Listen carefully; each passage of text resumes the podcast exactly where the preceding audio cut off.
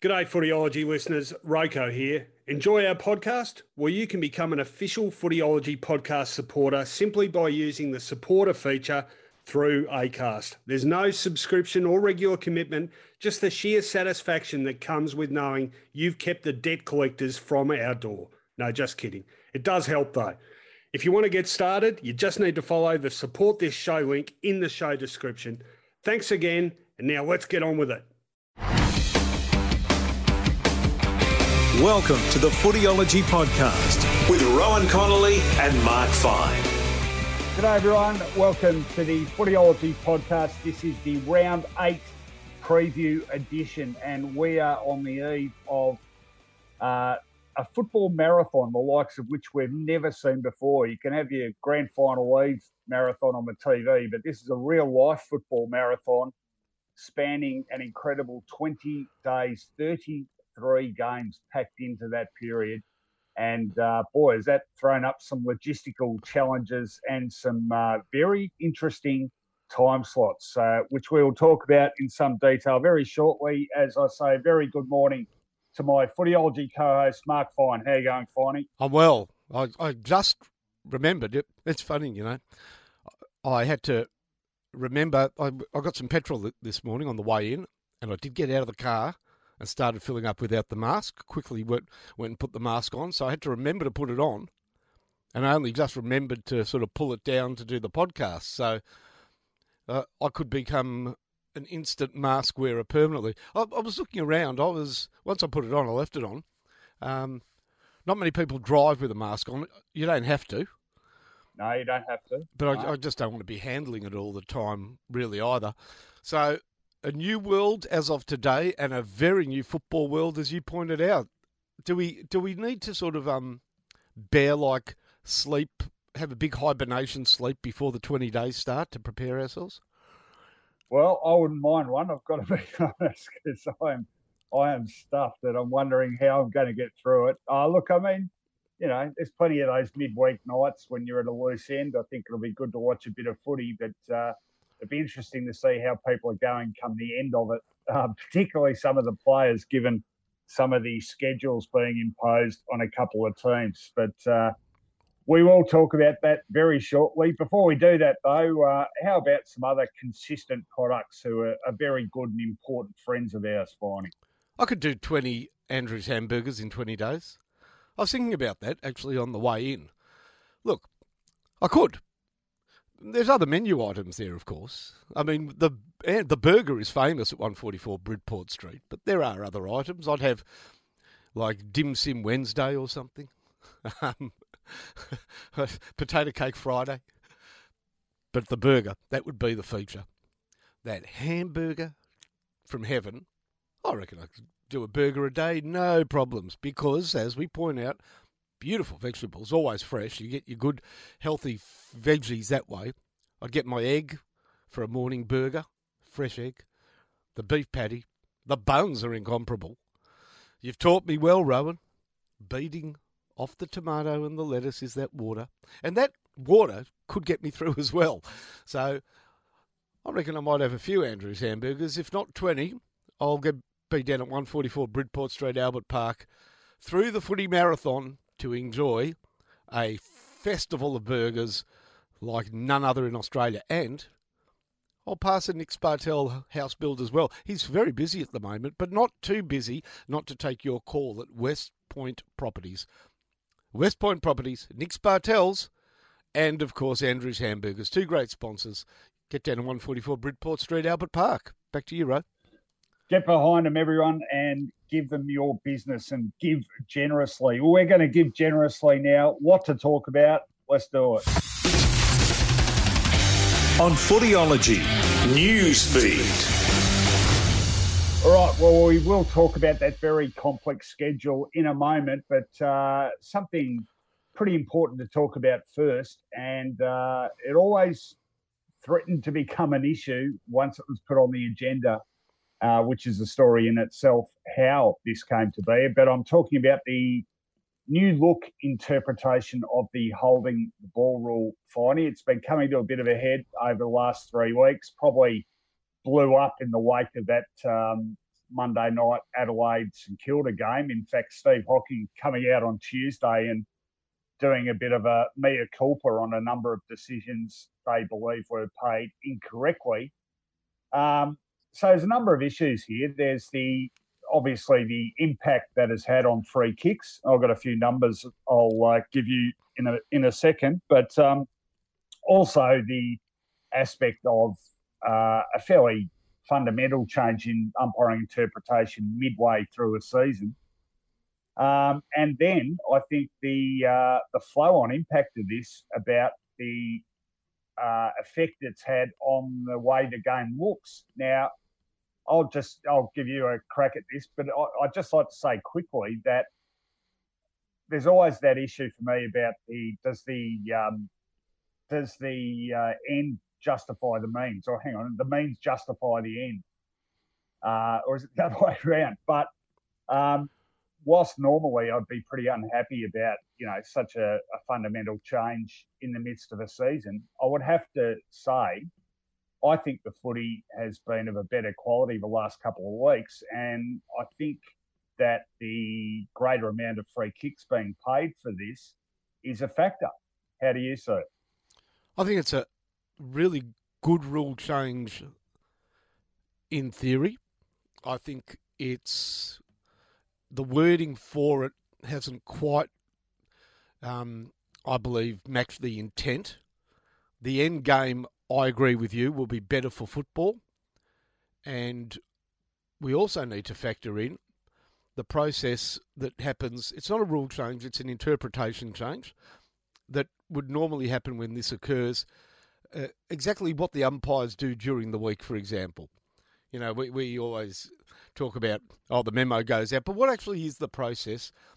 Uh, how do they transfer information? How do they work on new interpretations? How do they train? Whatever processes have been in place in previous years, of course, aren't in place during this extraordinary season. So it might be a difficult year. I imagine there was some work done over Zoom or, or some other um, internet meeting provider service, but the normal hands on delivery of a message and practicalities of reinterpreting something must be more difficult in COVID 19 as it is for all football teams. Think of the umpires as a 19th team. And on that Monday night game where it did come to a head, uh, it's a bit of a smokescreen. I can tell you on, from a St Kilda perspective, and this is a fact, um, there was frustration with the umpiring. And the holding the ball rule was actually, whilst there was definitely um, queries as to some of the decisions and what that means going forward. I think that St Kilda's position was that they understand that that's been difficult for all clubs and in all games.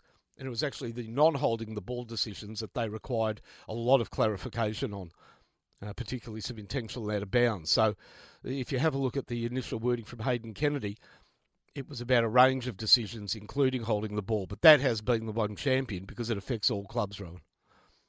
Yeah, well, there's absolutely no question that we are seeing more free kicks for holding the ball. And um, I, I, want to touch on a little bit later the impact of Alastair Clarkson's um, outburst, if you like, after the Hawthorn North Melbourne game in round four, where he pleaded for umpires to pay more free kicks. And he cited the fact Hawthorn had laid, I think it was 69 tackles for the game, not received a single holding the ball decision but uh, have a have uh, wrap your head around these figures. So these are courtesy of champion data, but in the first four rounds of this season, here are the total number of holding the ball frees paid 48 in round one, 62, 68, and 62. Now, that 62, that was the round in which Clarkson uh, pleaded for more holding the ball free kicks to be paid. The three rounds since then, the numbers of holding the ball free kicks have been 91, 84, and 90.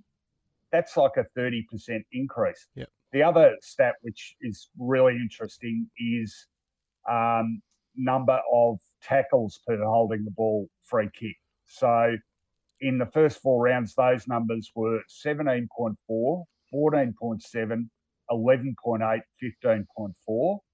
three rounds since, 15.4, but the last two weeks, 9.8 and 9.5.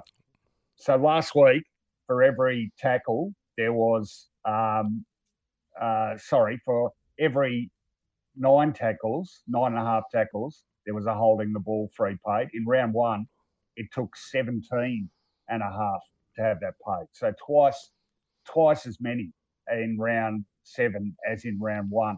But look, I'm, I'm, you know, there are set, a lot of levers that can be pulled to free the game up a bit and get rid of the clutter.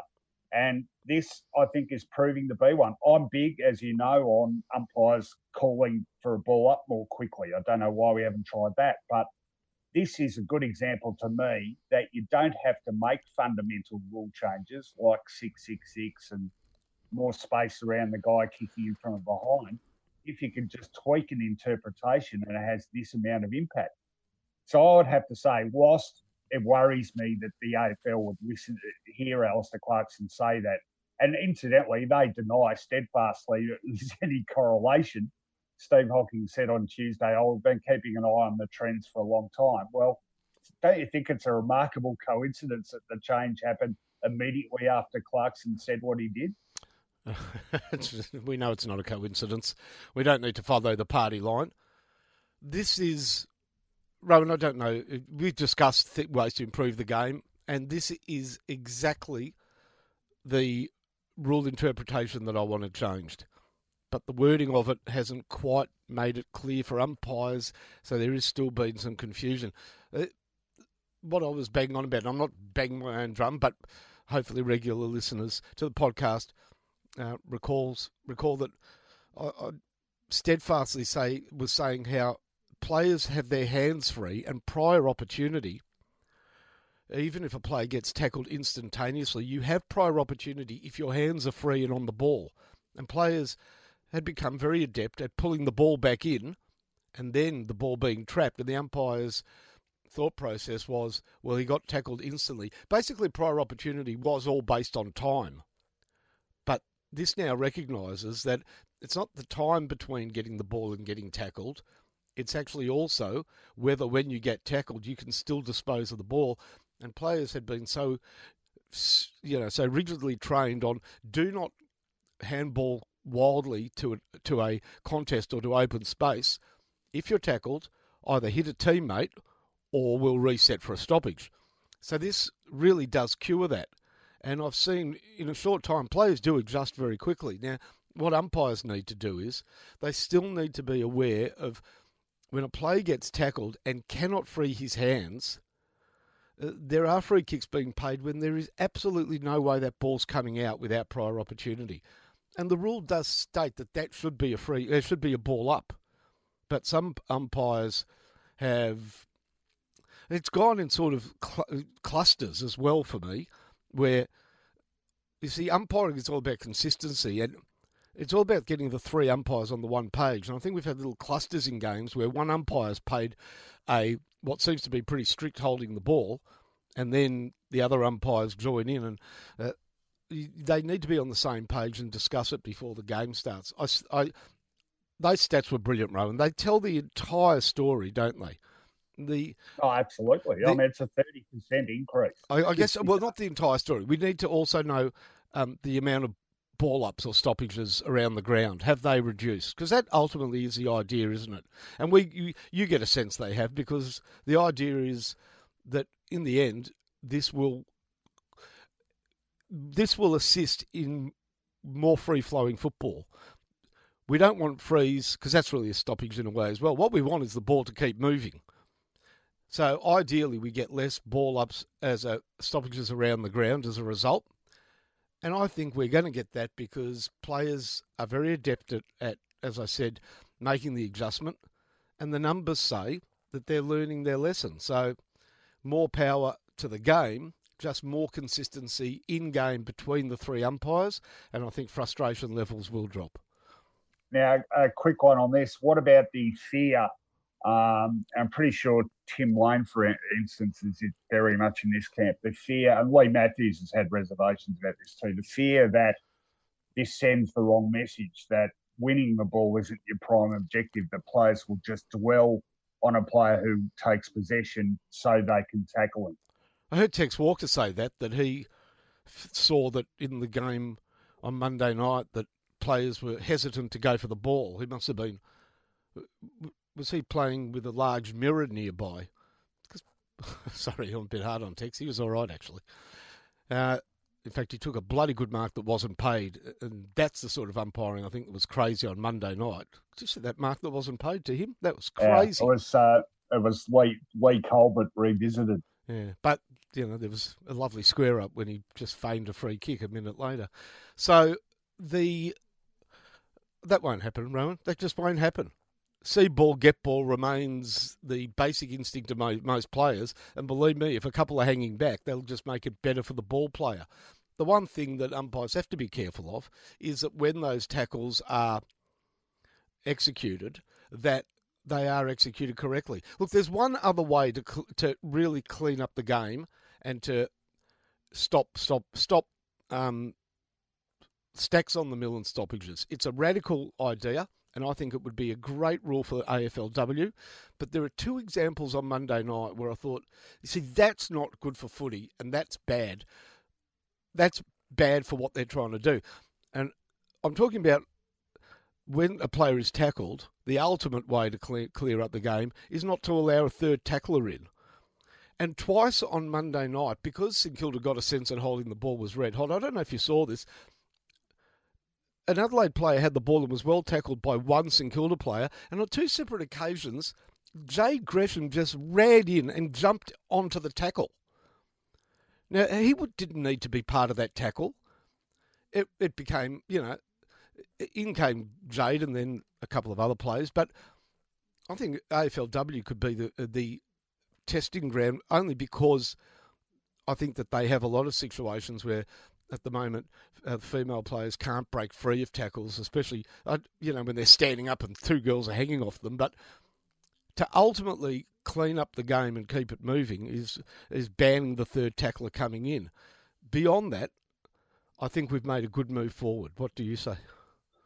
Uh, yeah, no, I agree. I agree. I normally I'd have grave reservations about uh, you know interfering with the look of a season. But I think this is such an extraordinary season, and I think the some of the football we've been watching it got to such dire levels that I'm happy to trade in a bit of consistency for a game that's more entertaining to watch. And I think we've got that. And I think the greater rate of paying these decisions is a is a factor in that. So we'll wait and see now. We'll wait and see if there's a correction of the correction as a result of Steve Hocking's press conference on Tuesday. The other thing is, Rowan, it's it's going to be great for close games at the end of the game because that's where really smart players were taking advantage of stoppage after stoppage, and uh, this is going to be.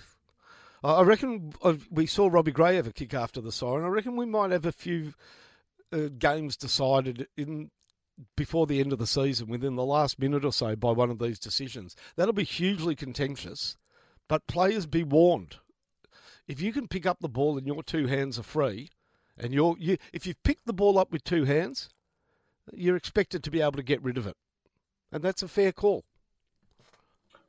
All right, let's talk about this schedule because uh, it is, uh, quite frankly, pretty hard to wrap your head around. Uh, so round nine kicks off uh, three days after round eight finishes next Wednesday. And from Wednesday onwards, we see 20 consecutive days of AFL football with 33 games packed into that. There are double headers, uh, not just one game, but there is a, a, Monday and a Wednesday and a Thursday with double headers going on. Um, it's hard to know where one round finishes and the next one starts, trust me, because I've tried to work out how we're going to do this podcast. Um, but they're uh, it's a demanding schedule, and I guess you know people are talking winners and losers.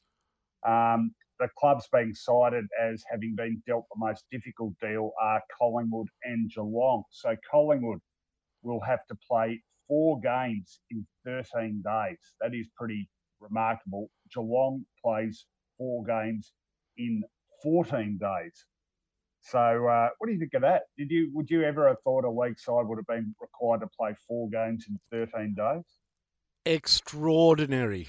I was reading it, and every every round, every change of game, I was checking dates and thinking, no, that that doesn't work. But it does. I mean, and it's not like those four games are all in Perth where they are now. That includes coming back to Queensland. There's just some. I mean, it is now abundantly clear that for two two things. I mean, the the shorter quarters. Okay, I think we'd understood that already now that that had become necessary. So uh, I put my hand up. I think uh, not. I still prefer longer quarters, but I guess the the AFL have been vindicated there. But the venues, just you've got to check some of these venues out. I'm sort of thinking, oh, do Brisbane get to play every game at the Gabba or Metricon, give them a real advantage? And I think they play three of them, and then I'm pretty sure the fourth game's at Optus Stadium, isn't it? Are they going to Perth at the end of that trip? Carlton and well, Hawthorn go, Carlton and Hawthorn go there, but I just saw Brisbane. Brisbane somebody is being played all, at, at a very unusual venue. Well, Brisbane actually don't fare too badly. I reckon they've got uh, couple of games at Metricon, one at the Gabba. Uh, they then, interestingly, we go to Tasmania. They will be playing North Melbourne. That's right. That's right. Arena. Yeah, not Perth, Tasmania. Uh, that's right. On the Saturday of round 12. But uh, how about Collingwood's? What's being asked of the Pies? So their four games are against Fremantle, Sydney, Adelaide, and Melbourne. And you look at that, you think, well, opponents, yeah, they've done all right, but it's the space in which they're packed in and the venues at which they're being asked to play them. So the first one of them is Fremantle at Optus Stadium in Perth, and that is on the Sunday. And then on the Thursday, they've got Sydney at the Gabba and then the following Tuesday, they've got Adelaide in Adelaide. And then the final week is Melbourne, and that is at the Gabba. So four games in 13 days in four different capital cities. That is some ask. It's a huge ask. And I mean, teams are being tested. I've got to say, all right, so I'm a St Kilda supporter, and I was pretty up in arms at the draw at the fixture currently facing St Kilda, which was play Adelaide on Monday. Now to get to Adelaide, they left Noosa. It was a ten hour. It, it takes about ten hours the the trip because they had to bust from Noosa to Brisbane, then fly to Adelaide. Uh, it, it was a long trip, and then that's Monday night. Then this Saturday night, they had to do it all over again for Port Adelaide. And I thought, gee, that's that's sort of three, that's four 10 hour trips in five days going from Noosa to Adelaide. But when this 20 day fix, fixturing came out, I, th- I thought, gee, St Kilda's bloody lucky here. Their games are all in Queensland, and even that five day double doesn't seem so bad. So, as, as we're being told, you know, just wait and see what's around the corner before you worry about what's uh, on your plate. Things are getting crazier by the week. Well, the other club that is clearly going to be really tested is Geelong. So they've got the four games in 14 days. It's West Coast in Perth on Saturday, North Melbourne in Brisbane the following Wednesday, St Kilda the following Monday in Brisbane, and Port Adelaide on the Friday in Brisbane. Now, the big thing, they, they get a four day break after they go from Perth to the Gold Coast, but it's off the back of the night game against West Coast and uh, think about their list situation at the moment. Gary Ablett out for who knows how long with his horrible situation with his child. Joel Selwood with a, uh, a hamstring injury. Um, I'll tell you what, this this next little period could make or break Geelong's whole campaign. I think. Yeah, it's in the end it'll come down to availability of players. And I was really interested in how Geelong was going to fare as a season proposition in a normal well, normal season. Had we not had this twenty day bonanza uh, putting strain on clubs and they're not well placed as you say with their list i mean stanley has to come up. He's got to take his place in the team. Duncan narkle etc uh, but i was actually interested what their ladder position would be without uh, having Kardinia Park, which we've pointed out over the last few seasons, has been such a safe haven for them to return to, especially when their form was down. So you combine not having Kardinia Park with this older list with their current situation, they they are going to be required to perform Herculean efforts. I just want to ask you, Rowan. Essendon also, a couple of other teams came to mind with strains on their list already. Essendon with no Daniher, no Stringer, and some sort of apparently shortfalls in oh, depth. Certainly, the forward line they put out last week means that there is depth issues there. And North Melbourne, who have been twice caught out playing an injured player, which screams desperation in the depth stakes. How do these two teams, and we'll start with those two, handle a 20 day period that demands there's no way all 22 players that, that, start game one are expected to play all four games. How do those two clubs handle that, Ryan? Well, Essendon obviously injury concerns, but they I reckon they'd be pretty happy with what they got in this arrangement because they stay in Queensland and uh, they've got the first three of those four games at Metricon and then the last one at the Gabba, and the opponents are Brisbane, GWS, Gold Coast, and St Kilda. So the uh, not having to travel, I think, is a huge bonus for them. Don't forget they've still got that aborted round three game against Melbourne, which has got to be fitted in. That's right. When do we we have to? It's well, you know, it's like the mean, AFL's. It's like the AFL hoping we forget it. That game's got to be played. Yeah, well, this is partly why uh, they're they're doing this now, so that there's some sort of wriggle room should things continue to de- deteriorate on the health front. North Melbourne, um, yeah, tough. They've, t- I mean, we, we mentioned their injuries. They've got uh, two games in Queensland, one at Metricon, one at the Gabba, and then two in Hobart to finish off. But they've got three games in a nine day period. So look, I mean, there are huge challenges for everyone, but there's no doubt some clubs are being asked to uh, perform Herculean efforts in terms of keeping that list fresh and coping with the travel. And I think that travel requirement, gee, Collingwood, you know, if Collingwood can emerge from this stretch with four out of four, that'll be a remarkable effort indeed.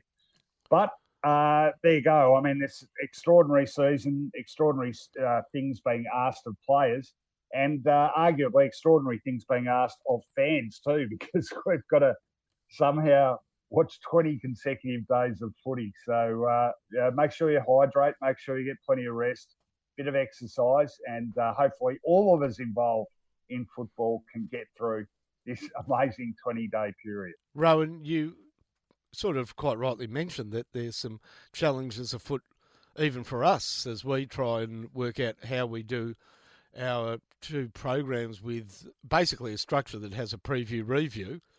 That's okay when there's a start and end to the footy weekend.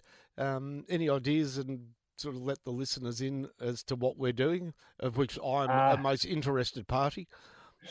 Yeah, well, I've had to think about it. I think what we will do, we are sticking with our two episodes per week, one recorded on Sunday evening, one on Thursday morning. And what we will do is both preview and review. So, for example, uh, well, this Sunday night, same as usual, but next Thursday, for example, uh, we will review the Wednesday night game and uh, we will preview the remaining eight games of round nine, etc., uh, etc.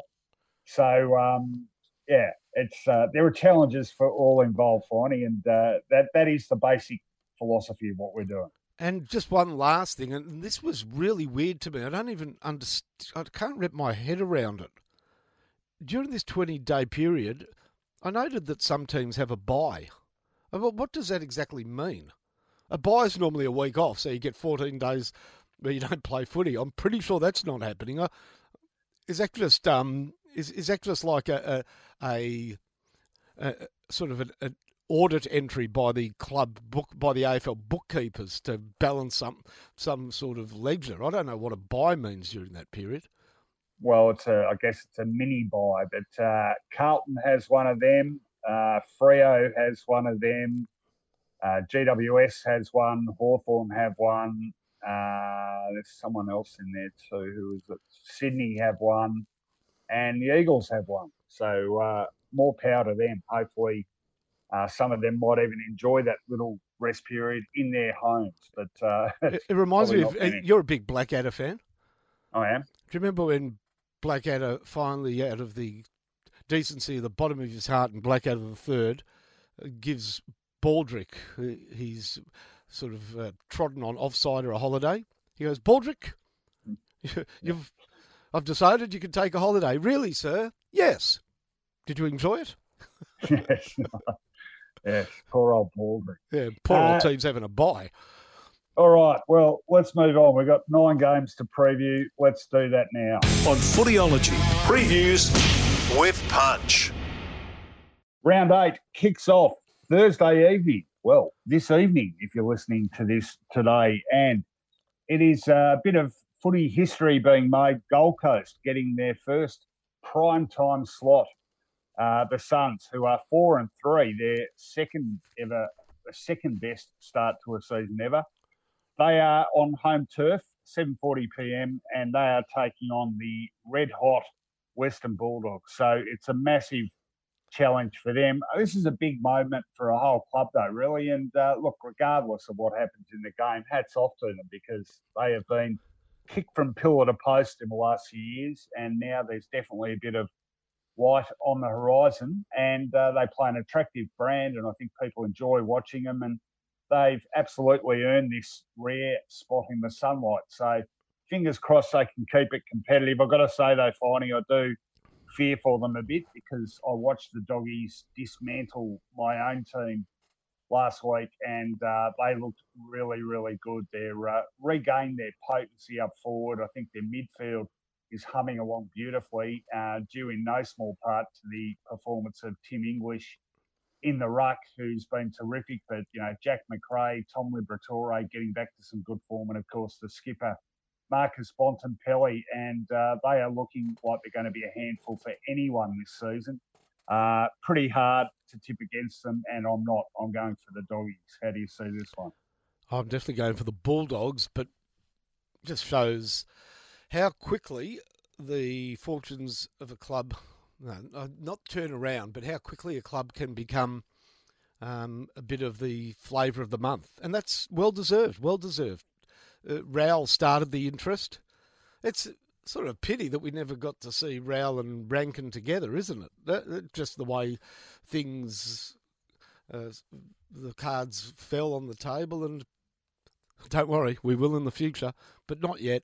And actually, against the Swans, they weren't great. Rankine was a highlight, Witts much better, uh, some good performances out of the back line, but they should have been much more um, productive up forward. They'll need to be against the doggies. I'm with you, Rowan, but I think everybody who's watching the game uh, is looking forward to seeing them do do right by the Thursday night prime time billing. Let's hope that it's a good game and that we see some of that potential for the future that I think uh, has really been the highlight of their season so far. Yep. So doggies for you. Oh, I think definitely. the one thing I think the one thing we can back in about this game is that won't descend into a dour, low scoring scrap because uh, it's not the way either team plays. No, so, no. Philosophically, there's no way that's going to happen. Only the weather would make that happen, but I don't know the forecast. The other thing is Jarrod Witts will not let Tim English rule the roost as he did against your Bombers last week. He's a pretty honest competitor, isn't he, Witts? So that'll be an uh, interesting battle because I thought that's where the doggies actually won the game in the first half. I expect Witts to put a lot of time into English. All right, so doggies for both of us there. Uh, let's talk about Friday evening. And uh, this one, I guess there's so much going on. Perhaps that's why. But uh, for a grand final rematch, this one really hasn't been talked about that much. And grand final rematch, of course, means Richmond up against GWS, this time at Giants Stadium. Uh, the Giants, yeah, just going at the moment. In fact, not going at all, really. And Richmond, uh, a uh, bit of deja vu going on at the moment. They've got a catalogue of unavailability due to injury and personal reasons, uh, but they continue to find a way. And I thought um, they looked terrific last week. And the likes of uh, Mabior Chol and Derek um, Eggmolesse-Smith, how impressive was he? In fact, I think he ended up getting most of the coaches' votes for that game. Really impressive performance from him off half back. Shai Bolton. Um, and these players are not only, this is the thing about it, I reckon, finding that struck me about the Tigers. These guys aren't just coming in and filling a role in a tradesman like manner. When you're talking about guys like Chol and Eggmolesse-Smith and Bolton, I know he's not sort of filling a gap, but these are guys with genuine excitement and X factors. So there's an argument that even though Richmond have lost, you know, some of their better players, they're actually an even more exciting side to watch with these guys in the mix. And boy, they can play. So, you know, I think people might look at their personnel issues and go, well, G- GWS are pretty good, but GWS really ordinary form at the moment. And their biggest issue for me is they just can't get their ball into their scoring zone. They're consistently being smashed on the inside 50 counts. They've got away with it a couple of times because they're pretty efficient, but uh, they are going to have to do better than that against the Tigers. You're tipping Richmond? I am tipping Richmond. Yeah, I'm not. I'm going to tip the Giants. I tend to pendulum swing on the Giants, and I guess I'm going to swing back in favour because Toby Greene is back in the team, or at least that's what I've been led to believe. It makes a big difference, but you're right, he doesn't really make a big difference in terms of getting the ball inside 50, so that's going to have to improve. They didn't get what they expected out of Sam Jacobs. I'm not sure if they're getting what they need out of his replacement, Mumford. So, questions there. Nevertheless, Richmond does have a lot of players out, or do have a lot of players out, and, and I, I think that the fixture helped them a little bit because in the depths of their problems, their first two games were against Sydney and North Melbourne. We we know that they only just beat Sydney, but Sydney likewise have been stricken, and North Melbourne they're just rudderless at the moment. So this is a far more earnest test with a hampered list. And I've got to say, if Richmond win this, I'll be dipping my lids to them and probably staying on your bandwagon, which success, suggests a Richmond. What are you, are you tipping Richmond now? Richmond to win the whole thing? Yep, I've never wavered. No, you haven't wavered. I know that you no, like West might... Coast as well, and uh, yeah, we might well be heading in that direction if Richmond win this. But I think the Giants have more to say than just bowing out meekly. Because I tell you what, if they lose at RoCo, I don't think they can make top four, and we know that that is pretty much curtains as far as premiership contention, which is bad for a runners up to be out of the running so early in the season. Yep, agreed. Uh, real flashpoint of a season for them. All right, so I'm going for Richmond. You're going for GWS. Yep. Let's talk about Saturday, and Saturday's menu kicks off at the Gabba, 1:05 p.m. with North Melbourne taking on Carlton. Now, here are. it's just funny to hear that. You know, when you said Gabba at 105, uh, I'm really, you know, I'm thinking, all right, this is another one for Brisbane. Who have they got? This? North Melbourne Carlton at the Gabba, of course. Why should I be in any doubt that that was going to happen? Well, if any North Melbourne person hears Carlton, they're usually just grateful that they didn't end up becoming Carlton's reserves or something, given they tried to yeah, take them true. over. But, that's right. Uh, massive challenge for the Roos. Uh, speaking of personnel issues, so Jack Ziebell looks like probably a month out um, with that hamstring injury. Of course, Kyron Hayden knocked out last week that gutsy marking attempt. You'd think he wouldn't be likely to play. Uh, Cunnington, eh, can't see it with him. Um, so, you know, who's going to come in? Zurhaar, I guess, comes back. Anderson should come back uh, Majak Daw, perhaps. Yeah, they'll um, play Majak, I reckon.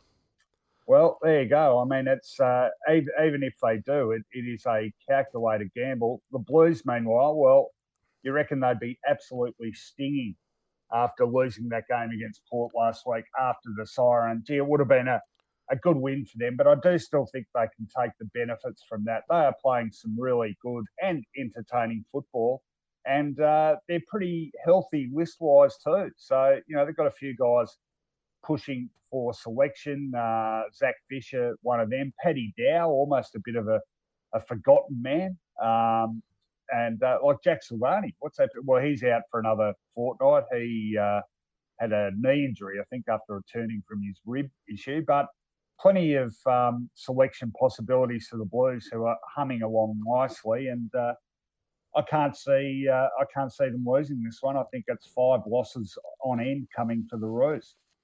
Just a bit of a not not a bit of a lot of a different dynamic. Carlton will start warm favourites in this one, and that's something that Carlton have not been able to wrap their head around in recent years. There've been periods where they've had some good wins, and it comes to naught if you can't beat North Melbourne. Now they didn't beat Port Adelaide, but most people, us included, think that they probably derive more benefit from the actual game than Port Adelaide does in terms of going forward. Uh, Carlton took another step forward. One thing we've seen under David Teague, Rowan, and this is a great sign for Carlton, is that they never ever give up the game. And that's seen some comebacks. They almost came back from 30 plus points down against Melbourne, could easily have won that. Even games that they can't win, really. Against St Kilda, they were done at three quarter time, but they still, uh, after conceding an early goal in the last quarter, looked like they could lose by anything over 50. Still brought it back to a couple of goals with just playing in the moment. They don't they don't lose focus. And everybody every club will say, especially with a young list, you know, we're trying to build team unity and self belief. The self belief's great, but that's not true. Self belief only comes when on field performances are such that the players start to really believe in each other. And that group believes that as a team, no bridge too far. So when they conceded the first three goals against Port, no panic stations. It's a great sign. It it gets them win against North. They'll beat North Melbourne, I think. Um, they could go. They could, that's the sort of team I think that can handle these tough challenges ahead in the next four or five rounds. I think they're really mentally well placed to platform off this North win and end up in the top four at the end of that 20 day period. Well, that would be a uh, an amazing thing to witness. Gee, it's been a long time since we saw the Blues that uh, high on the ladder. Uh, all right, second game on Saturday, and uh, it is wow. Uh, times have changed, haven't they? Only two or three years ago, we'd be looking at this and uh, a mouth-watering prospect. Sydney taking on Hawthorn, of course, having clashed in two grand finals in a three-season period between 2012 and 14. But uh, Swans certainly going through a rebuilding phase. And Hawthorn, well, actually, just on that, I have written a column about the Hawks and where their list stands, and uh, I guess how the equalisation process in footy, they've done magnificently well to withstand it, but it always ends up getting you in the end. And I think in their case, the durability of those senior players has probably in a way, thwarted the development of the younger guys on their list. Anyway, that is up on the Footyology site today. Have a read of it if you're a Hawk fan. Have a read of it anyway. Um, but these two clubs definitely in transitional periods and uh, pretty much a shadow of what they both were back in the halcyon days. That said, and the Hawks have been awful last three weeks, finding, but you can't escape Sydney's personnel issues. They are dire, and uh, we've talked all season about them not having a forward line to speak of. Well, I haven't had much of a midfield now either, missing Kennedy and Heaney. Um, and not much light on the horizon in terms of potential players returning. The Hawks. Sam Reid might well, come back though. Oh yeah, okay. Well, that would might. be a big plus. Yep. Um, Hawks have got a few more options, I think. Uh, we're talking about Jarman Impey actually on the cusp of a senior return. That would be exciting. Uh, Tim O'Brien, of course, they lose him uh, with that ankle injury.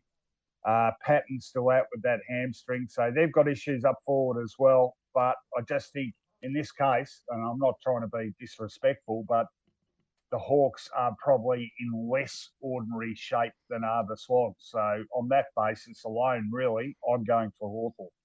Can I just um, reconfirm the game's at the SCG, is it?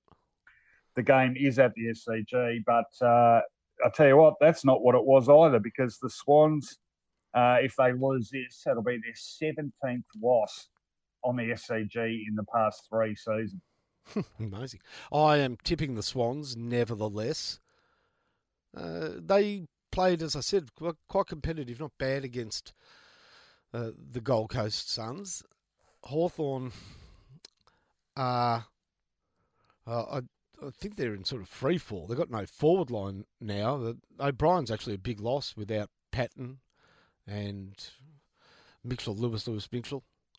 There's certainly, I, I look exactly where Clarko is mind wise at the moment is interesting with this sort of um, internal not squabble but question.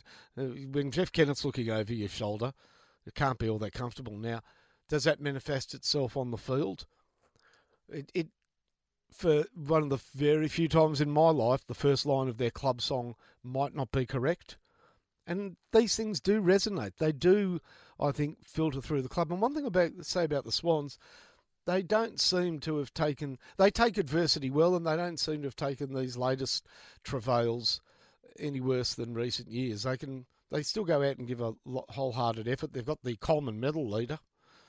Then again what, what you you know at 15 goals it's not unbelievable but Papley's a little beauty I think Reid could really help them if he played I'm going to tip the Sydney Swans Last time I rode Hawthorn off was at, what was it, three years ago when they, the, St Kilda annihilated them in Tassie. They looked like they were free falling, and by the end of the year, they looked good again. So here we go, finally. Egg on face time, foot in mouth, but I'm tipping Hawthorn to continue plummeting and Sydney to win. Well, this is a good moment at which to quote Peter McKenna on endless Saturday nights on Channel 7 in the early 90s. Oh, you just can't ride Hawthorn off. So uh, certainly a good test of their resilience after a pretty lean period for them. Can I give you another Let's Hawthorn move. quote? Yeah. Uh, I was actually um, in communication. No, it's, it's sausages is a sausages, famous one. Little boy at the crossroads, uh, the shoes. Yeah, the good ones, all good. but this one was might have even been a North Melbourne quote. I don't know because it was a John Kennedy quote. But I was in communication last night with somebody who you know, and Nigel Carmody, of course. Uh, oh yeah uh, now a great commentator, but also a um, player manager. And uh, talking about the umpiring on Monday night, he reminded me of a great a John Kennedy quote, which is brilliant. Do you remember that quote about the oh, umpires? Yeah, I have no comment. Uh, normally, I, normally I'd say no comment, but today I'm saying absolutely, absolutely no, no comment. Correct. Yeah. oh, he was a clever bloke. The great Kangar. All right, let's move to Saturday evening, and this is an appetising clash. Uh, two of the better performed sides of the season, and certainly two, well, arguably the two best sides to watch at the moment. And uh, talking about Port Adelaide and your Saints, Finey, that battle takes place at 7.10 local time, 7.40 Eastern Standard Time.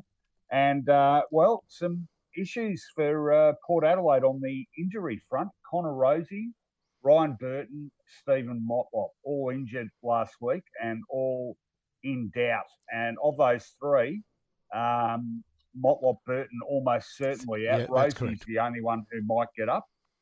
Um, so some real issues uh, there. Um, who comes back? Well, Tom Rockliff, you'd think probably. Um, Riley Bonner, um, probably, you know, that's pretty reasonable depth for them. Saints, uh, list wise, uh, they've got some interesting selections to make. So Josh Battle, of course, took that really heavy knock last week. Will he come up? No, he's, he's been uh, ruled out already. Oh, out already. Is he okay? Yep. Paddy Ryder probably keeps his spot. Absolutely. Oh, that's an interesting one, Rowan. There's been a, a, lot of debate by people who love statistics.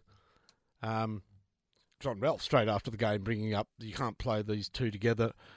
Uh, referring to Paddy Ryder and Rowan Marshall, that's absolute rubbish. They are certain to play. And I'll tell you this the only difference, the only difference between St Kilda and Adelaide on Monday night, because I think Adelaide were very competitive. I thought their dangerous forward line was as dangerous as St Kilda's. In fact, all around the ground, it was an even battle, except in one place, and that was at the clearances where Ryder dominated, and Marshall still was useful. They're not dropping Rowan Marshall, and I guarantee you they won't drop Paddy Ryder against his previous team and they'll look to take advantage with Ladhams having to carry the ruck duties because there's no Scott Lycett. So be assured that Ryder will stay in the team. Well, Ladhams was very impressive last week. Very good, wasn't he? Wasn't he? Um, so yeah, look, I, I, haven't given them a tip yet. No, I, I think I've agonised over this one more than the others because Port do look a bit vulnerable. Just got over the line against the Blues. You know, is that softening them up for another loss? Uh, the Saints, yeah. I mean, as funny as it sounds, given it was Adelaide, uh, I thought that ended up being a pretty decent win. They certainly steadied at the end, but look, I, I guess uh, at home, that's probably in the end what swings it for me. I'm going for Port, but not with any great confidence. There's going to be a great matchup in this game. Dougal Howard has hit some form. What a great goal he kicked! And that was a great goal. Yeah, he's yeah. playing with a bit of confidence and a bit of. He's he's quite a good backman. You know, he punctures at the right time and he goes through at the right time. And uh, apparently, according to the St Kilda website, he's already started the uh, fun SMS war with some old Port Adelaide mates. And I'm just reading between the lines, and I don't think Dixon was one of them. In other words, mates at Port Adelaide. I don't know why. I just get a. He, he's looking very, very much anticipating playing on Dixon and um, proving something to both Port Adelaide, who'd stopped playing him as a defender, and to Dixon, who he did not enjoy sharing a forward line with, apparently. So look forward to that one. I'm going He's to tip. Pretty, uh, yep. Uh, go on. Sorry. No, go on. I'm going to tip St Kilda. Why am I tipping St Kilda? Uh, first of all, I think it's actually not bad playing at the same ground two weeks in a row. And, you know, it's like a racehorse. Sometimes they win, they go, oh, that's two wins in two weeks. So that horse took a year and a half to break its maiden. That's what sort of so actually not bad for a team that has struggled at Adelaide Oval, which has its nuances. Not bad to play there the week before, I reckon. And beyond yeah. that, I think you make a good point. I Port Adelaide, look, Carlton were great. Uh, after the first ten minutes, Port Adelaide just could not. They they really couldn't, in any meaningful way, um, link up and, and put together any good possession football. St Kilda puts a lot of pressure on. They're a good pressure team, the Saints. So I think if they can reapply the pressure that they did against Adelaide, why not? They can win that game. I'll go the Saints. All right, so we differ on that. I'm going for Port. You're going for the Saints. We've had a lot different this round. Uh, at Oval, so only uh, yeah, uh, only 12 hours after that Saturday night game, same venue. It is Adelaide taking on Essendon, and I'm doing what you did last week, Finey. This is danger, danger, danger written all over it this one for the Bombers, who have a long and proven history of falling against sides they are expected to win against. But more than that, I thought Adelaide uh, clearly as competitive as they've been so far this season in that game against the Saints. There were moments where it looked like they might come over the top. They're at home, and I think it's the worst case scenario with a from a selfish point of view. Please win Adelaide because then you've broken the ice, and then the following week's probably a letdown. Whereas now it's, gee, we've come so close. If they get a sniff against the Bombers, look out. And, uh, you know, it would be a fair bit of stigma attached to being the first side to lose to the Crows, given the state they've been in. But things aren't looking good uh, personnel wise. Still got, um, well, another injury added to the list now, of course. Cale Hooker, who is out with a calf injury. Aaron Francis still out. Um, and then uh, obviously you mentioned them earlier Jake Stringer, Joe Daniher, Dyson Heppell. Uh, it just seems Essendon can't get an injury to anyone other than a key, a player pivotal to the lineup. So uh, what will they do? They are going to have to make some sort of change to replace Hooker. I'm not sure. I guess it's Zerk Thatcher. You'd think's probably a pretty obvious candidate to come in there. Uh, actually, sorry, I, I, lied. Aaron Francis is available, so either of those two get a Guernsey. Um, the Crows, well, they could get Darcy Fogarty back this week. Fogarty, someone picked me up on that. I was saying, Fog- maybe it is. Fog- Is it Fogarty or Fogarty? It's Fogarty isn't it? Yeah, do, I think it do, is. Do looking out my yeah, back well, that's, door. That's what I blame the credence week. um, but personnel wise, Adelaide looking okay. So yeah, look, in the end, I'm going for Essendon, but I don't reckon it's going to be by much, if at all. And losing Hooker this week, particularly, is a, a pretty savage blow to them. What do you reckon happens here? I reckon, I reckon you've just tipped an upset. I really do. This will be the week that the slightly um, uh, harsh penalty of two weeks to Dylan Shiel is going to play out. I think you need Dylan Shiel absolutely. McGrath, it showed last week. He was still probably your best midfielder, but they'll put a bit of attention and focus on McGrath, which means he gets the very annoying Keays, whose sort of talent is limited. Some, he, I know he kicked a goal, but he's he can, he's a very poor kick. But boy, oh boy, he certainly knows how to harangue an opponent, and he'll be haranguing McGrath, I imagine, because body shape and importance of McGrath seems to be the match. Now, with no Shiel, uh, time for Zach Merrett to really stand up. Zaharakis. Gee, you've got a lot of Zs. You're starting to look like North Melbourne. You'll have Zaharakis, Zerk Thatcher, and Zach. You don't see that very often. Can't wait till you play Zurhaar Ziebell and maybe Zeri or whatever his name is. So the the I don't know what the odds are, but I, would be surprised if Essendon's heavy favourite in this one. Reilly O'Brien probably will get the ruck battle, whether he plays against Phillips or Bellchambers. He's pretty good, O'Brien. He's weird, but he's good. This is what he did last week. He took the ball from a boundary throw in and he threw it mid-air, two-handed to the rover. So weird it was, the umpire didn't recognise it. Hutto I thought you were going to say made a phone call on his new phone or something. He could, he's capable of it. He's an interesting cat, but I think he'll get the better of the ruck battles.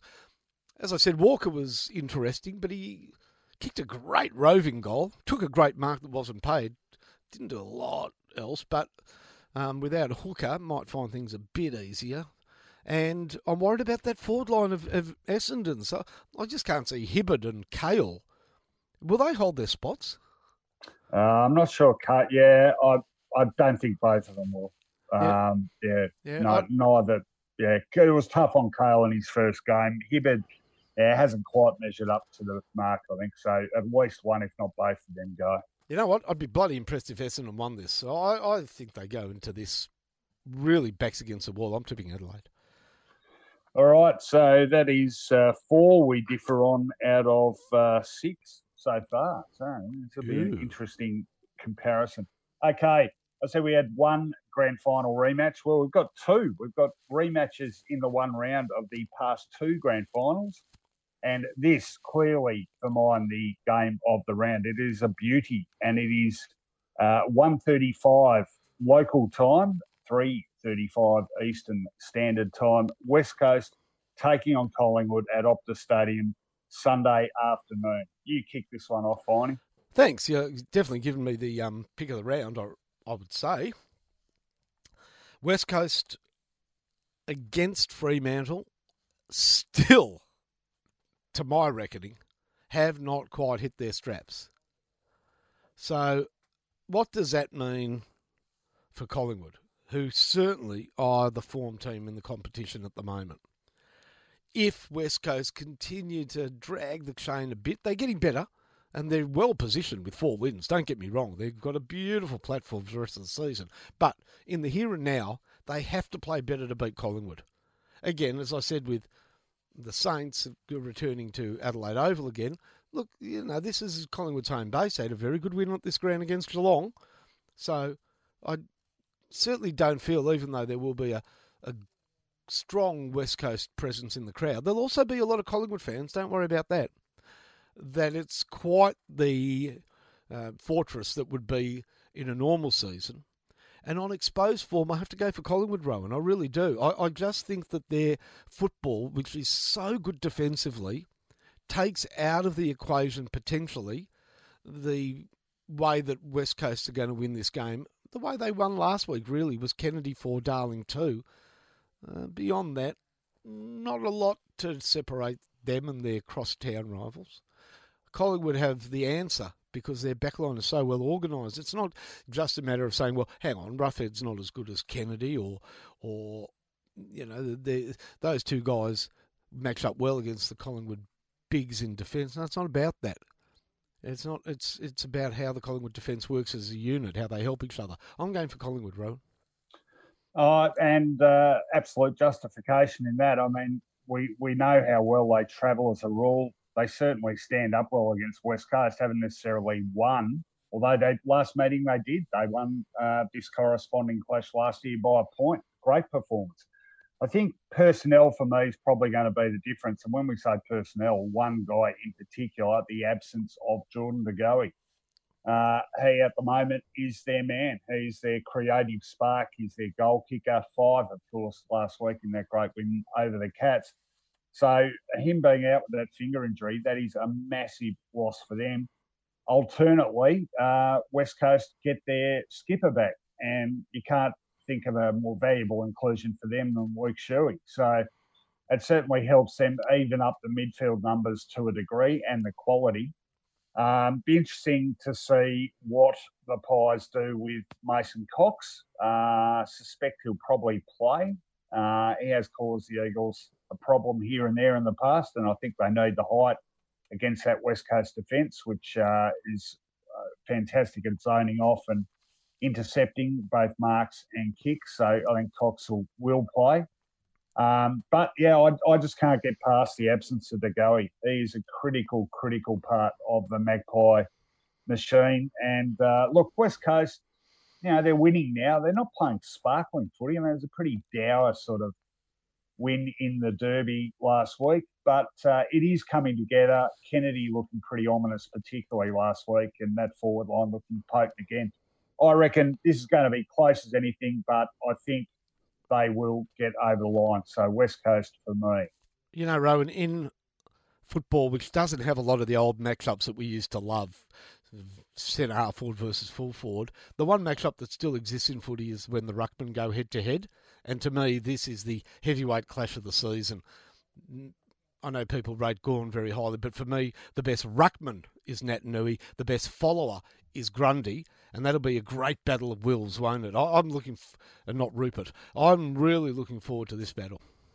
Yep, no, absolutely. Uh, yeah, no, it's appetising on many levels. Should be an absolute cracker Sunday afternoon. So the second last game of round eight and the final game of Sunday is Melbourne taking on Brisbane at Metricon Stadium. Why don't you take us through this one as well? Melbourne were impressive, weren't they, in their win last week? Impressive for a couple of reasons. Uh, Petracca has received a lot of the accolades, so he should have. But is this not the best? And I don't know if it's the best two weeks of Sam Weideman's career, but it's the most meaningful fortnight he's played, I think, because it comes at a time when they desperately needed to rejig the forward line. It comes on the back, not of the three goals he kicked. Two of those goals were from in the goal square. A handball over the top and a magnificent pass by Petracca. That laced ball that shaped its way over an opponent's head by a foot and, and landed in Weideman's lap. No, it was about his competitive nature in going for balls that ended up on the ground to the dangerous Kozzy Pickett to uh, swoopers that were making good on his commitment to at least provide the contest. But they come up against, he comes up this week against the best, one of the best three defenders in the comp, Harris Andrews, or the best. No, I'll go the best. I think he's the best tall defender in the AFL. Uh, marking, when he needs to, spoiling when he needs to, courageous to a fault. So, big test for Weideman. The midfield was good for Melbourne. Um, and the Brisbane midfield actually had an even performance because none of them got over 20 possessions last week. Just showed how well they carry the load. The danger, of course, for Melbourne comes in that uh, that very, very fast and agile, versatile, and now beautifully balanced forward line, doesn't it? Uh, careful, don't forget Lincoln McCarthy. Oh, hang on. You've got to pay attention to Rayner. No, Cameron's got it. Or is it Hipwood having a shot from 60? They've all got different qualities, but it's death by not a thousand cuts. It'll be death by four or five goals. Brisbane to win. Yeah, I think this is absolutely a danger game for them. Uh, there's something to really like about the way the D's have played in the last fortnight. And, uh, you know, gee, a lot's been said about Christian Petracca, but geez, he's he's great to watch when he's on song. I really enjoy watching him. Do you um, think? do you think St Kilda would have been better to get him than McCartan now? Uh, yeah. Yeah, you think so? Not... Yeah. At the time, it was yeah. very controversial, bro. It really yeah, was. Well, it's a it's a tough debate to have now, given one guy out really hasn't had a chance at it. But um, uh, Melbourne have a interesting decision to make about Tom McDonald, who of course didn't play last week, but uh, you reckon he comes back Uh, Brisbane uh, certainly got a reasonable amount of height, so probably need him on that score as much as anything. Um, both in terms of health and fitness of their list, looking in pretty good shape, particularly the Lions. And that was a really a good all round performance against the Giants last week, a really solid win. I think, um, and uh, yeah, they, they've got no injuries. They're playing good footy. Uh, they're not at their home ground, but they're in their home state. Uh, Melbourne adjusting well to life up there as well now, but I, I, think they'll be pushed. I think it's a real danger game for them, but uh, not enough to make me tip uh, the underdog. I think have to go for Brisbane in this one. So Finally, we're actually both going for the same team. Yes, well done, Ray. Okay, and final game of round eight and a more Monday night football fair. Do you reckon Monday night football worked last week? Are you happy with it? Uh, because it's funny. I was thinking, oh, it's Monday night footy's coming up, but that only matters if, if you've got a weekend. And uh, when you're in lockdown at home, I, I, don't even. It was Monday night footy, but you've got to remind me what day it is today. Uh, days are nowhere near the same as what they used to be. So well, Monday a, by another, name, but not by nature.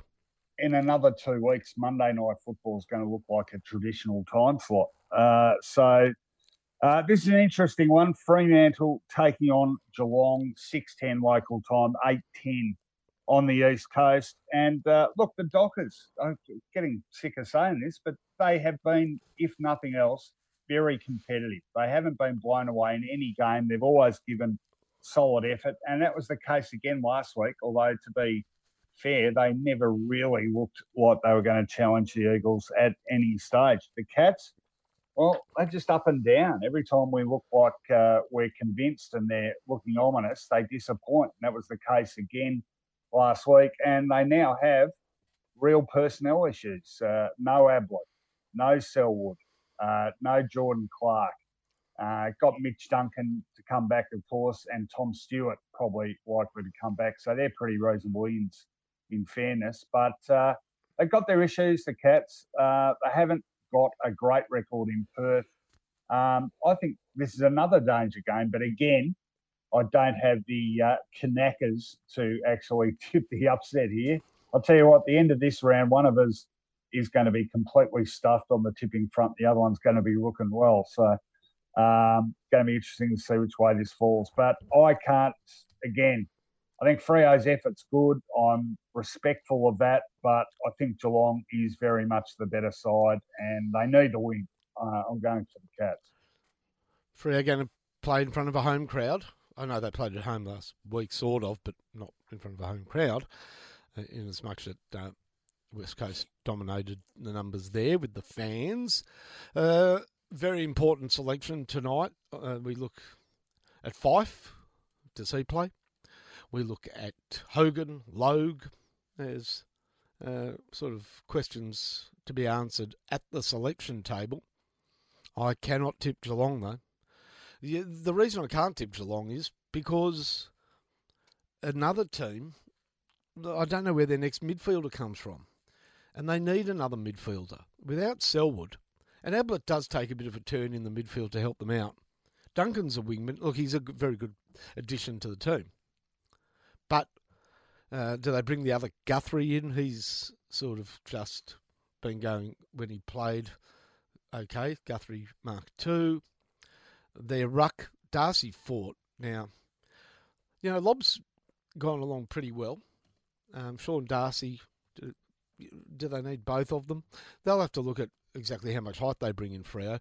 I think they've got some options where I think Geelong is now getting stretched. And this is exactly the game in a normal season would have been at GMHBA and you couldn't tip Freo in a million years. But they don't get that safe harbour to sail into this year, Geelong. No, they're not going to win it. This or much else. I'm tipping Freo. All right, so there you go. Well, there, there's a first for us. We normally differ on one or two. We we have gone differently in six of the nine games. And you know what that means? We'll both tip uh, the same number of winners. We'll split. we'll split the six.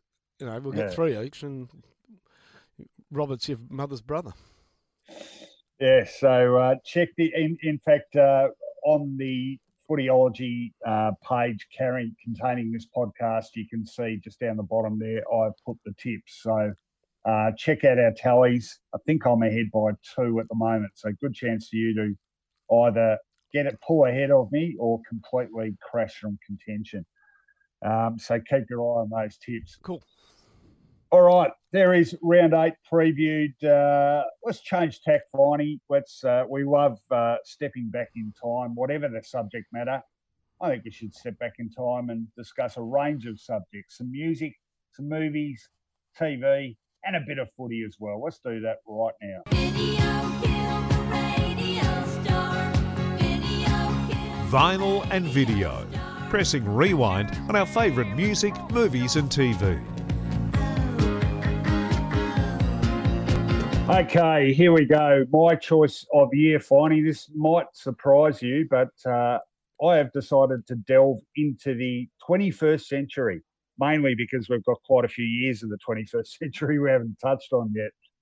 Um, but uh, this is a good one. Uh, some really good popular culture, and I'm talking about 2003, which uh, well, it's getting on for two decades ago now, so it's a fair time. But uh, let's start with music. And I don't know what you've picked. I'm not aware of your selections this week, but uh, I know what mine is in 2003. It is an American punk band I have come to love, uh, seen them every time they've been out here, and I'm talking about the Bronx. And uh, ironically, perhaps, given the name, they hail from LA. but That's their debut album, uh, all their albums have been uh, just uh, numbered. So this was self-titled, and the next one was the Bronx Two, Three, Four, etc. They are also an incredibly interesting band, Finey, because they have uh, an alternative guise in which they play mariachi music, and they've recorded three albums of mariachi music under the name um, uh, Mariachi El Bronx. Are, are they in the uh, South Park? Are they in the South Park episode? Stuff definitely is, and this is uh, classic punk sound. They're straight down the line, a million miles an hour, um, anguished, shouty sort of vocals, um, but it works musically. They are great. Look, it's got uh, it's got great pop sensibilities. A lot of the Bronx stuff. I just love it. If you if you love stuff like the Sex Pistols or classic punk, I reckon you will love the Bronx. And their debut album for me is their best. Uh, tracks, well, you know, those who are familiar with them, uh, it, it's wall to wall great songs. This uh, album, I love them all. Heart Attack American, False Alarm, um, They Will Kill Us All, uh, Guns Without Bullets, Kill My Friends. Uh, the other thing about the Bronx is they do fantastic film clips, and I urge you to look up two film clips of songs of this album in particular. False Alarm, which is basically the whole thing is uh, old horror movie shots from old black and white horror movies. You'd love it, Finey. Absolutely have a look at it. False Alarm by the Bronx, and another one, They Will Kill Us All, which has a uh, a black rapper sort of strutting around the streets of LA um, miming the lyrics to this. You don't often see the band in any of their clips, but it's a fantastic clip. This is a great album. It's good fun. It's a million miles a minute. Uh, if you if you love punk music and you haven't heard this, really urge you to have a listen to it. The Bronx self-titled. What's your music selection? Rowan, I'm going to reach into that deep kit bag of mine that has many different music types and styles, and I think you probably get an inkling, and the listeners that I like dance music, proper dance music, actually getting up on a dance floor and dancing to house music, even though I can't do that ever again. Probably I'll be too old by the time we're allowed to do that again. I was too old anyhow when I was doing it. But there's a duo from England called Basement Jaxx. Have you heard of them? They got one. They had one standout song Yeah, and film uh, clip. Where's your head at? Correct. Is it? Yeah, that's Yeah. and that's one everybody knows. Where's your head at? So that's Yeah. really popular. That's a that's sort of a standard. That came out in two thousand and two. And cashing in on that was their 2003 album that won the MTV Award for Best Electronic Dance Music. It was called Kish Kash. Now, in terms of taking tracks off Kish Kash that are individually relevant or singles, not so. There's a song Love Rock and a couple of others that I guess they tried to release as singles. They had no success, but the overall sound of the album is fantastic for um, dance music. It's up. It's called Big Beat Electronic, so it's sort of up market, up, not up market, upbeat house music. And if you like Where's Your Head At, which most people are familiar with, then there is a lot of that feel to it. There's um, uh, because they're a duo that does doesn't play instruments; they work off turntables. There's a lot of sounds that aren't musically um, instrumental. For example, there's a lot of industrial sounds you get off it. Things like I don't know if you're familiar with what are used in dance tracks. Things like um, they sample jet engines and trains and various other uh, sounds, and that's a bit of a feature of um, their innovative style. Uh, best compared to a, a, duo from France, the the legendary Daft Punk, who they actually teamed up with on a number of occasions. So, Kish Kash from Basement Jaxx. All right, uh, there's two very different sounding records. Three, uh, if you is, include the mariachi that you alluded to. Well, true, true, and uh, and that's good. That's good. Uh, unusual, perhaps for me, um, to get that sort of variety. Okay. Anyway, let's move on to movies, and I love this movie. I reckon a lot of people do. It's a ripper. It's uh, it's got a great vibe about it. It's it's funny. Um, it's uh, the message is is good. Uh, it's a you know warm-hearted, inclusive film, uh, and it's about rock music, finally. And I'm talking about School of Rock. And uh, I've seen this movie a number of times, and it's one of the few movies I can see repeatedly because there's so many great parts in it and a great cast too. Jack Black, of course, the star of the show, but also featuring Joan Cusack, uh, Sarah Silverman, the comedian who plays the uh, the support character's rather, or should say, rather bitchy girlfriend, and uh, the young female star Miranda Cosgrove, who, off the back of this movie, became a big uh, kids TV star. She had a um, what was that show called uh, iCarly, I think. Mm-hmm. She hasn't done as much as an adult, but um, she's a very good actress and she's great in this role. She plays the slightly prissy young girl. And the plot is that Jack Black is a guitarist in a, uh, or sorry, I think he's vocalist in a struggling rock band. He gets booted out of the band. He can't pay his rent. And uh, one day he just happens to pick up a phone call intended for his housemate offering him a substitute teaching job in a music school. And uh, Jack decides to grab that for himself because he's so desperate for rent money. So he impersonates the substitute teacher, rolls into this rather snooty music school and takes these kids for music. He then stumbles upon the idea of getting a band together and they enter a battle of the bands contest, the prize money of which is going to enable him to pay his rent. Um, but the kids in this film are great. They're very well cast. Uh, it's funny. There's some fantastic scenes in it. Uh, one of my favourites is where they go to see, or they go to see a rock band play, or, or uh, yeah, I think they go and see an adult rock band play, and they're coming back in Jack's camper van thing, and he is playing "Immigrant Song" by Led Zeppelin and pointing out the uh, wonders of Led Zeppelin to these young kids. So it's a great introduction to rock music for them. Um, and it was for my kids actually. I remember my, introducing my kids to a whole host of music of my generation as a result. Great film. It's it's like I said, great feel to it. And Jack Black's terrific in that role. People can find him a bit over the top, but he's perfect for this movie. Uh, School of Rock. Have you seen it, Finey? Yep. Yeah, kids. My like kids it? love it. Very enjoyable. Yeah. Very enjoyable. Yeah. Yep. All right. You're right. Okay. The the opposite to up is down, correct? Uh, yes, uh, usually, yeah. Um, oh, oh, you give me the opposites. Small. Big. Yes. No. Cat. Dog. Now, now, see, I wonder why people say that. That's got nothing got to do with my film. But why is the opposite of a cat a dog? Why isn't the opposite of a cat a lamington? Why a lamington?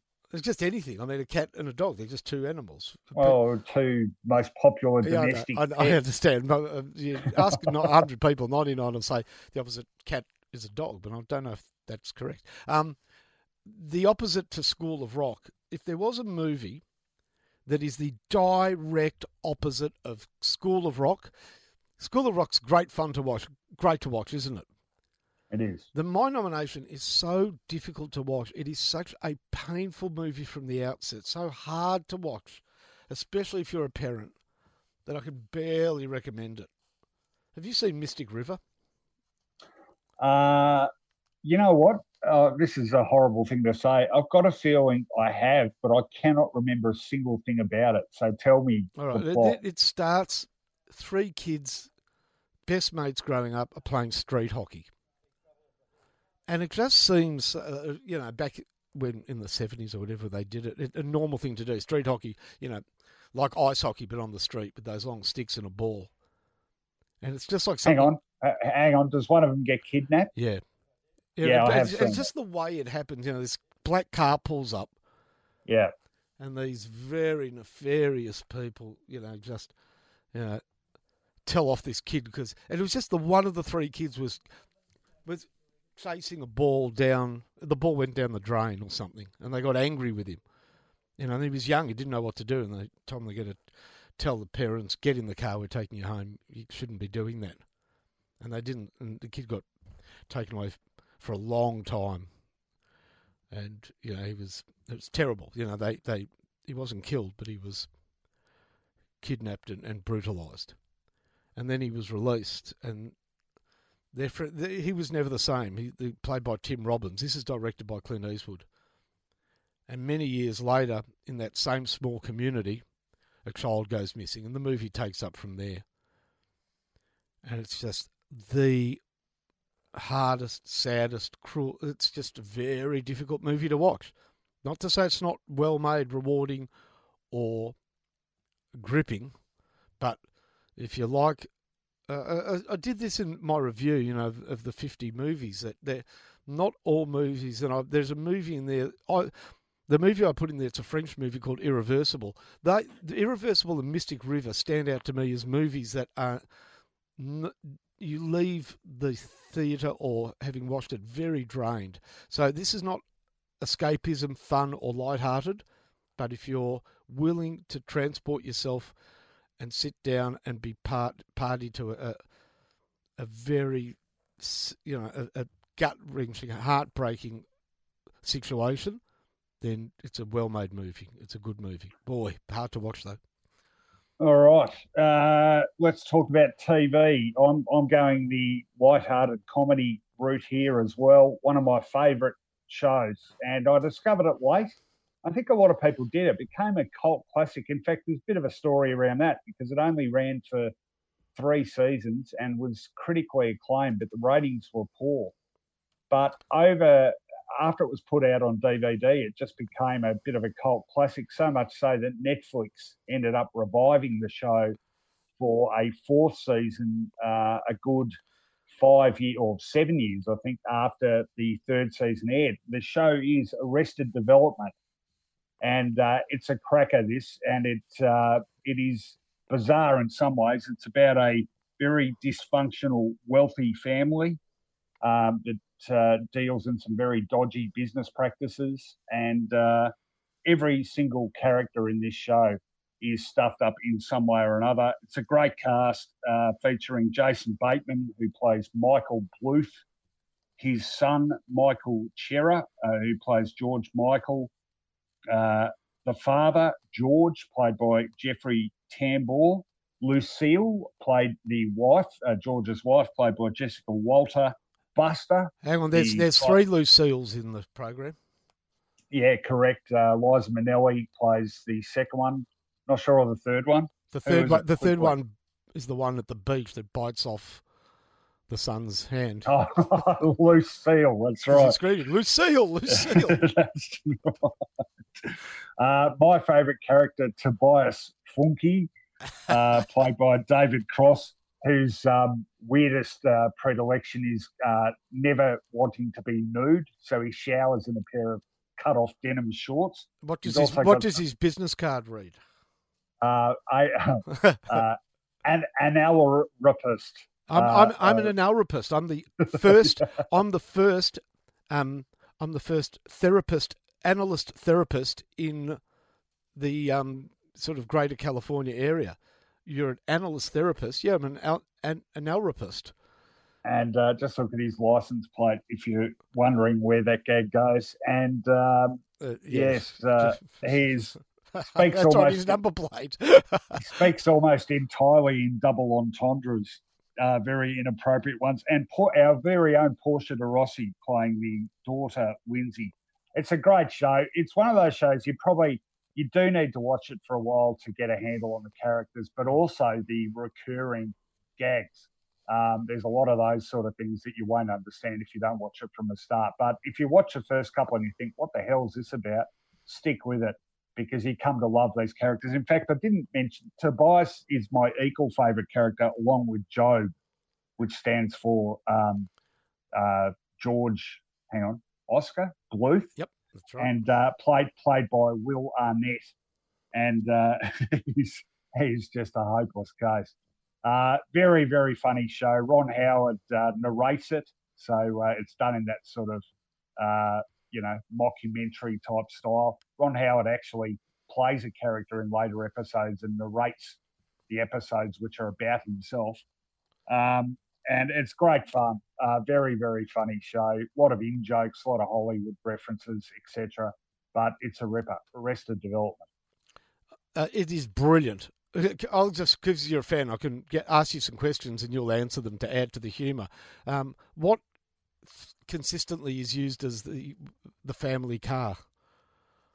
Oh, the um, stair, the aeroplane staircase. Yeah, one of the strangest vehicles on the planet is a car that's been fitted with airplane stairs, and that's Yeah. their family car because they, they go from being multimillionaires to bankrupt. Um, who plays the father? Jeffrey Tambor plays the fa- uh, family patriarch.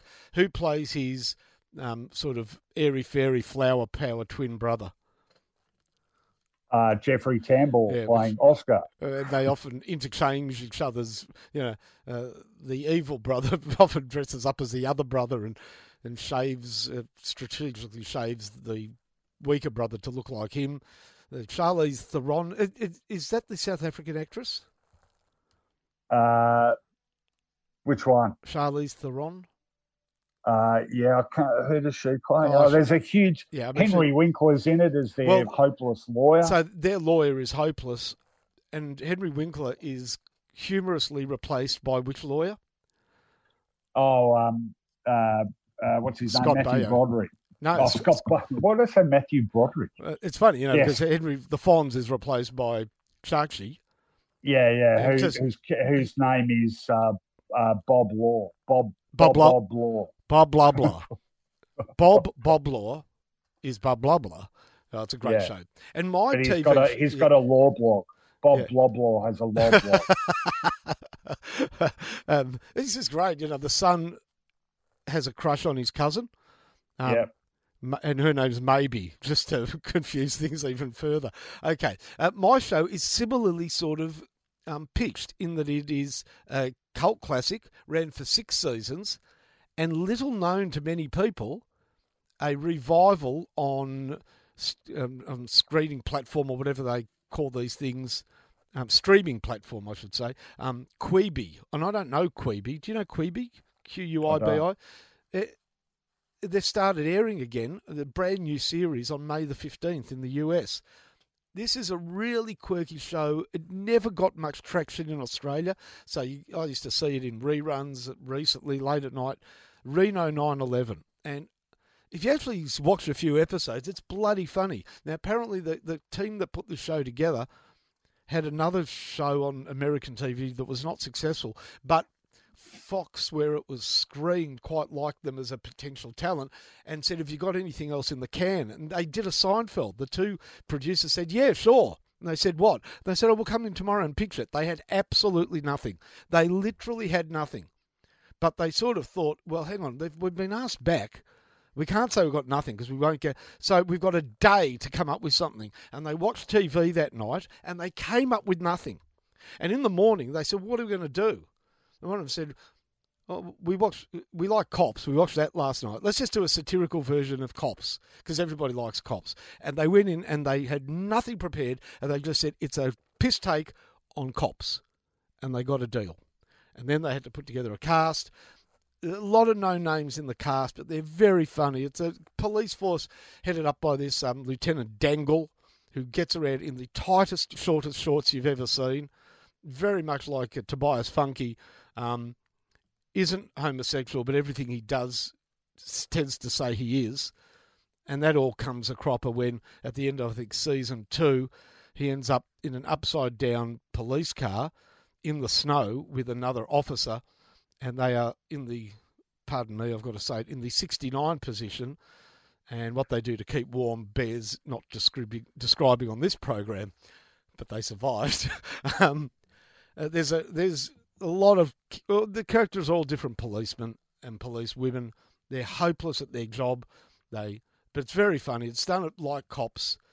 Um, they shoot a lot of the people they're trying to save. They let go a lot of people that they should arrest. It's a very funny show if you give it a go. Uh, and you don't need to. It's it's because it's like cops. It's actually very easy to pick up. There's not a lot of threads that run all the way through it. There are some, um, but it's it's funny. Have you ever seen it? I haven't. It's one of those shows that I've heard about for a long time, but haven't got around to watching. It's so e- it's I'll easy to pick up at any point, so you can watch an episode yeah. or two and enjoy it. I'll put it on the list. All right, uh, let's finish off with a bit of footy.